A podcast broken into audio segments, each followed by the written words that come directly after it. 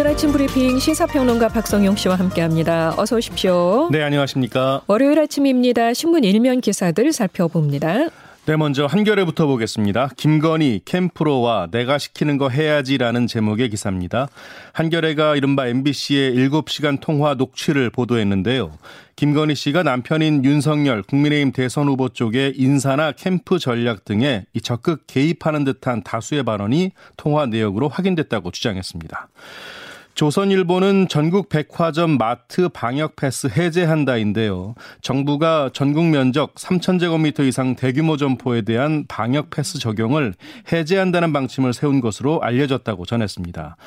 법원의 결정으로 서울만 중단되자 형평성 논란이 생겼다고 했고요. 오늘 정부가 조정안을 마련해서 발표할 예정이라고 전했습니다. 경향신문은 먹는 약 첫 투약 9명, 다수가 증세 나아져인데요. 알약 형태로 먹는 코로나19 치료제가 지난주부터 재택 치료자 등에게 본격적으로 처방이 됐고 초기에 투약한 환자군의 건강 상태에 대해 증세 호전을 보이는 환자가 다수로 확인됐다는 방역 당국의 설명 담았습니다. 그리고 중앙일보는 유엔 북한과 백신 6천만 회분 지원 협의 중이라는 제목입니다. 유엔이 북한과 코로나19 백신의 대북 지원을 위해 협의하고 있다고 이 정부 고위 소식통의 인터뷰 내용 그대로 전했습니다. 네, 일면에 다른 기사들도 함께 살펴보죠. 네, 광주 아파트 외벽 붕괴 사고의 원인을 취재한 내용도 있습니다. 조선일보는 6일 만에 한층 올려놓고 거짓말했다인데요. 공개된 광주 붕괴 아파트의 작업 일지를 살펴본 결과 2주 걸리는 콘크리트 양생이 6일에서 10일 안에 끝났는데 12일에서 18일 동안 콘크리트를 굳혔다는 현대산업개발의 해명과 다르다고 지적했습니다. 경향신문은 이딴 산재 현대산업개발 안전관리 자율로 했다인데요. 광주 붕괴 아파트 시공사가 사망 기준에 허점이 있어서 당국의 심사 대상에서 빠졌다고 지적했고요. 관련해서 오늘 오전에 거취 표명을 담은 정몽규 회장의 입장 발표가 있을 것이라고 했습니다. 그리고 중앙일보는 음식 쓰레기의 25% 먹기 전에 버려진다라는 제목의 기획 기사인데요.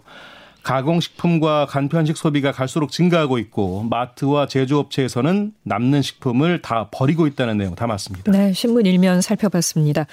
이 오미크론 변이가 확산하면서 국내 코로나 감소세가 또 주춤해지는 모습이에요. 네, 맞습니다. 말씀하신 대로 이 오미크론 변이 확산이 본격화되기 때문인데요. 네. 지난 주말까지도 신규 확진자 수는 3천 명대에 머물렀습니다만 지난 12일 급증한 이후 닷새째 4천 명대를 이어갔습니다.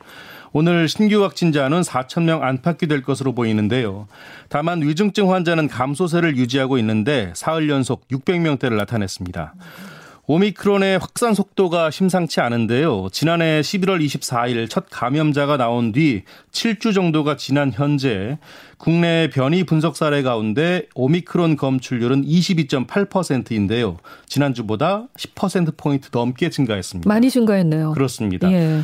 방역 당국은 이르면 이번 주 후반에는 오미크론 변이 감염률이 50%를 넘어서면서 이 기존의 델타 변이를 누르고 국내 우세종이 될 것으로 보고 있습니다. 네, 오늘부터 사회적 거리두기가 3주간 연장 시행이 되는데 예. 어, 사적 모임 인원은 4명에서 6명까지로 조정이 됩니다. 네, 그렇습니다.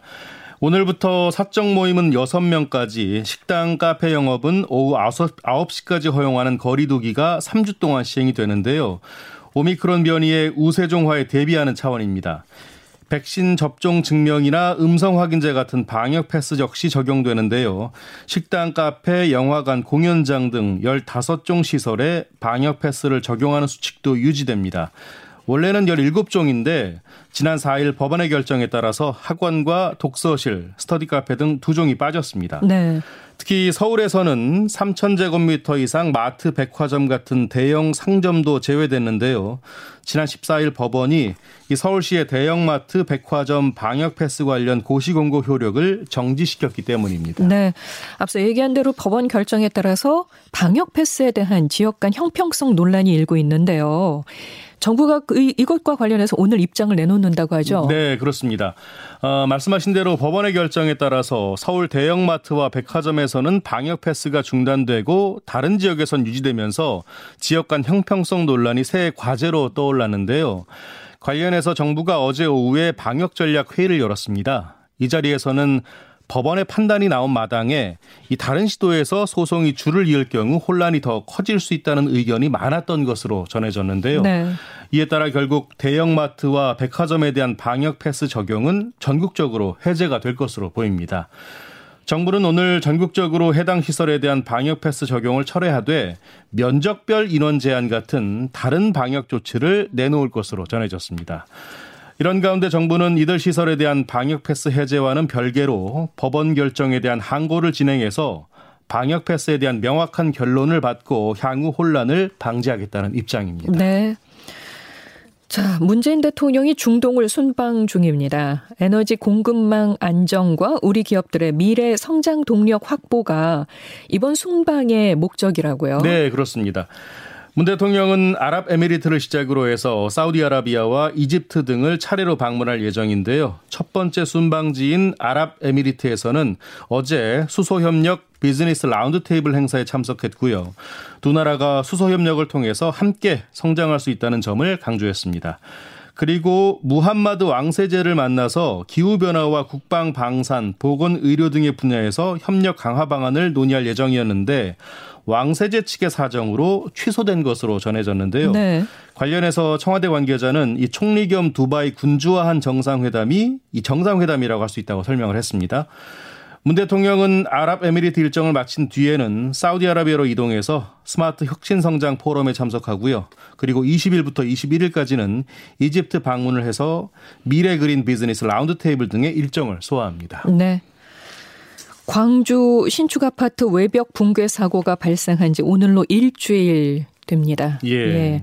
아직도 실종자 다섯 명이 남아 있는데요. 추가 발견되는 실종자가 없는 거죠. 네, 그렇습니다. 어, 붕괴 사고 현장에서 실종자를 찾기 위한 수색은 계속되고 있습니다만 안타깝게도 추가 발견 소식은 아직 전해지지 않고 있습니다. 어제도 소방당국은 구조대원 200여 명과 구조견 8마리를 투입해서 수색을 이어갔고요. 또 안전을 확보하면서 건물 내부를 볼 수 있는 내시경 카메라와 무인 굴삭기 등도 동원해서 실종자를 찾는 데 힘을 쏟았습니다. 오늘도 날이 밝는 대로 수색 작업이 이어질 텐데요. 이 문제는 무너진 건물 옆에 기울어진 상태로 서 있는 타워 크레인이죠. 네. 이걸 해체해야 수색의 속도가 날 텐데 붕괴 우려가 있어서 현장 상황을 고려할 때 모레쯤이어야 가능할 것으로 전해졌습니다. 네. 이런 가운데 지난 14일 사고 현장에서 사망한 상태로 수습된 60대 노동자에 대한 국립과학수사연구원의 부검 결과가 나왔는데요. 다발성 손상에 따른 사망으로 추정이 됐습니다. 유족은 연고가 있는 수도권으로 이동해서 개별적으로 장례를 치를 예정인 것으로 알려졌고요. 한편 현대산업개발 정명구 회장이 오늘 사고 책임에 대한 입장을 밝힐 것으로 전해졌습니다. 네. 서울시가 최근 바퍼 나눔 운동을 이어온 다일 공동체 대표 최일도 목사를 건축법 위반 혐의로 경찰에 고발했어요. 네. 어, 최일도 목사는 지난 1988년부터 노숙인과 독거노인들을 대상으로 34년째 무료 급식 사업을 해오고 있는데요. 네. 그러던 중에 지난해 6월 이 바퍼 본부 공간을 리모델링해서 기존 3층 건물을 5층으로 확장하는 증축 공사를 시작했다고 합니다. 네. 이에 동대문구청이 두 차례 공사 중지 명령을 내렸고 최 목사가 공사를 중단하지 않자 서울시에 경찰 고발을 요청한 것으로 전해졌습니다. 이에 최 목사는 지난 6일부터 9박 10일간 무건 단식 기도에 들어가기도 했는데요. 단식을 마친 뒤에는 SNS에 서울시와의 문제도 협의가 잘 이루어져서 17일 그러니까 오늘 어, 관계자 공무원들과 그리고 또 가까운 시일에는 서울시장과 면담이 약속됐다는 글을 올리기도 했습니다. 네. 서울시는 관련 규정에 적합하게 이 시설물이 사용될 수 있도록 다일복지재단과 지속적으로 협의하고 있다고 밝혔는데요. 하지만 한편에서는 이 서울시가 해야 할 일을 민간이 하고 있는 데 대해서 격려는 못할 망정 이렇게 원칙만을 따지면서 가난한 이들의 밥줄을 끊는 일을 서울시가 해선 안 된다는 비판도 제기되고 있습니다. 네. 뭐 오늘 관계자들과 만난다고 하고 예. 또 서울시장과의 면담도 예정이 돼 있다고 하니까 예. 어떻게 진행이 될지를 좀 지켜봐야 되겠습니다. 그렇습니다. 예. 지난해 케이팝 음반 수출액이 사상 최고치를 경신했다는 소식입니다. 네. 관세청의 수출입 통계를 보면요. 지난해 우리나라 음반 수출액은 2억 2천만 달러로 한 해 전보다 무려 62%나 급등했습니다. 특히 이른바 한한령에도 불구하고 이 중국으로의 음반 수출액이 배 이상 늘었는데요. 4,200만 달러, 우리 돈으로 500억 원을 돌파했습니다. 우리나라 음반을 가장 많이 수입한 나라는 일본인데요. 7,800만 달러 약 930억 원어치를 수입했고요.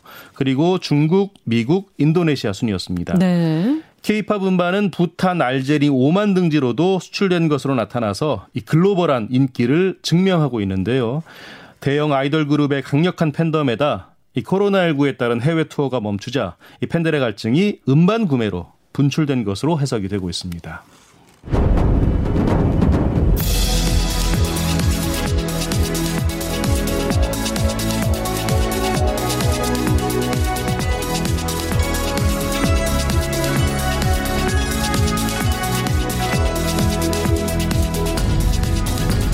스포츠 뉴스 알아봅니다. 굿모닝 스포츠. 지난해 한국 프로골프 KPGA 4관왕에 오른 김주형 선수.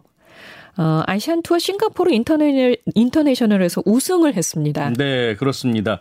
김주형은 싱가포르에서 열린 대회 마지막 날 4라운드에서 버디 5개, 보기 3개로 2언더파 70타를 기록했습니다. 이로써 최종 합계 4언더파 284타를 기록했고요. 이어 벌어진 연장전 끝에 승리했습니다.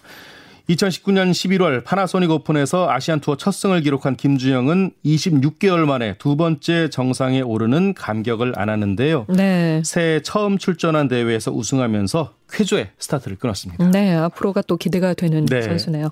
자, 그리고 2년 만이죠. 이 프로농구 올스타전이 어제 열렸어요. 네, 그렇습니다. 코로나 여파로 2년 만에 진행이 됐는데요. 처음으로 대구에서 열렸습니다. 이번 올스타전은 팬투표 1위에 오른 허웅이 이끄는 팀 허웅 그리고 2위 허훈이 이끄는 팀 허훈의 형제 대결로 치러졌는데요. 네네. 네. 결과는 팀 허웅이 팀 허훈을 120대 117로 꺾었습니다. 이 발음을 비슷하니까 제가 좀 조심하게 됩니다. 네네. 자, 팀 허웅의 주장으로 21득점을 올린 허웅이 올스타전 최우수 선수의 영예까지 안았고요. 네. 이번 올스타전에서는 팬들에게 특별한 재미도 안겼는데요.